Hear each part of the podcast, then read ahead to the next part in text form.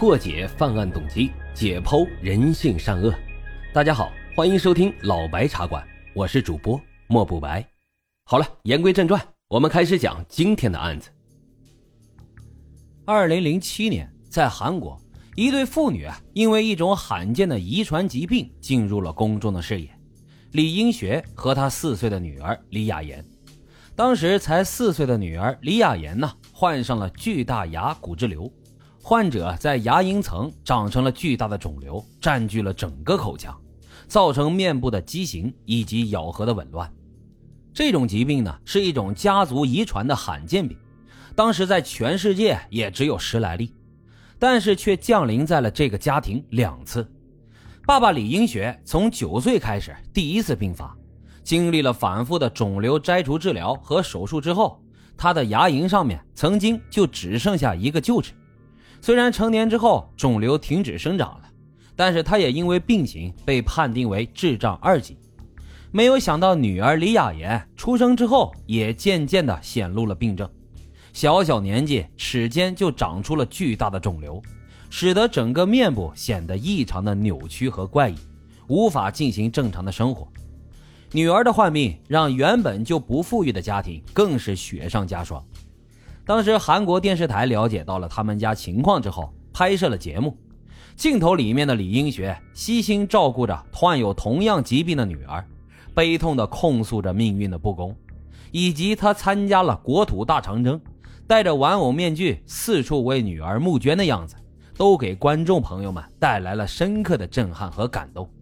节目一经播出啊，马上就引起了巨大的反响，大家纷纷都伸出了援助之手，帮助募集女儿李雅妍的手术费用。在短时间之内就募集到了惊人的善款，而李英学也因此一举跃为了国民爸爸，被亲切地称为“臼齿爸爸”。他还出版了自己的书籍。就齿爸爸的幸福，在那之后，女儿李雅妍成功的接受了手术，一家人的生活看似都回归到了正常，也淡淡的走出了人们的视线。然而，谁都没有想到，十年之后，二零一七年，这两个人的名字却再次被提起，居然是因为一起让人难以接受、令人齿寒的强奸杀人案件。二零一七年九月三十号。一对中年夫妻匆忙地跑到了警察局报案，说他们家里面还在念初二的女儿小金出门之后呢，至今未归，也联系不上。女儿出门之前兴奋地说要去朋友家里面看喜欢的偶像的演唱会，但是眼看都要到深夜了，却没有回家。担心的母亲就立刻联系了女儿的朋友，可是对方却说小金早就离开了自己家。父母呢没有找到女儿，就来到了警察局报案。好几天都过去了，小金依然没有任何的消息，警方的调查也没有任何的进展。直到十月五号，警方紧急逮捕了嫌疑人李英学。十月十三号，小金冰冷的尸体在江原道宁岳郡的一个荒山上被人发现了。消息一出，直接震惊了整个韩国社会。身患重疾，智障二级。热爱家庭的李英学竟然是杀人案的嫌疑犯，这里面会不会有什么误解呢？但是随着警方案件的调查进行，大家才知道，原来啊，真正的误会发生在十年之前，人们误把恶魔认成了天使，误把反社会人格的变态认成了暖心的感动人物。被害人小金是李英学的女儿李雅妍的小学同学。虽然上了不同的初中之后，两人来往就断了，颇久都没有联系。但是小金在收到李雅妍邀请朋友们到自己家玩的团体信息之后，还是欣然答应了李雅妍的要求。但是没曾想啊，回复这个团体短信的压根儿就只有小金一个人。李雅妍家附近的监控录像拍下了小金和他一起走到家里面的画面，但是画面里面却再也没有出现过小金走出来的瞬间。不久之后，监控摄像头捕捉到了当年的旧水爸爸李英学，他拖着黑色的大行李箱走了出来。先是把自家的车停到了离大门很近的位置，像是怕有人看到一样。然后他把行李箱塞到了后备箱，并且飞速的开走了。李英学将车上的行车记录仪拆除之后，用极高的车速驱车前往了江原道明月郡。警方注意到监控里面李英学的异常举动后，展开了更加细致的调查。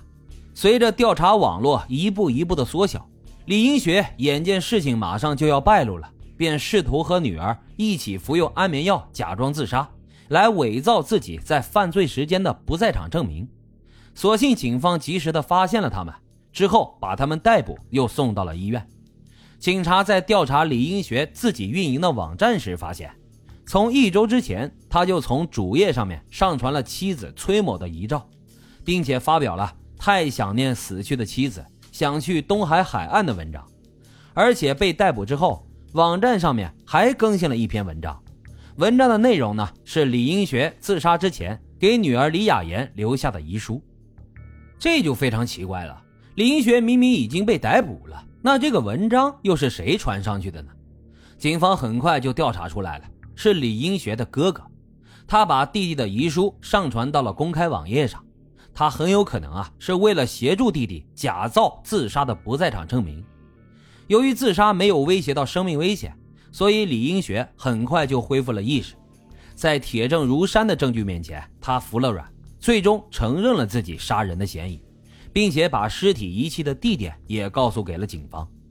而女儿李雅妍呢，也在几天之后醒了过来。警方在扣押调查当中，发现了一段冲击力十足的杀人告白视频。李英学竟然在抛尸回来的路上拍摄了视频。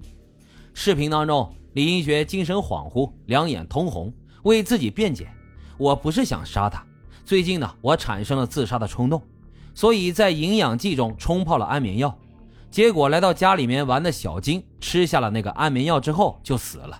我也是没有办法才把尸体给遗弃的。显然啊，这事实并非如此。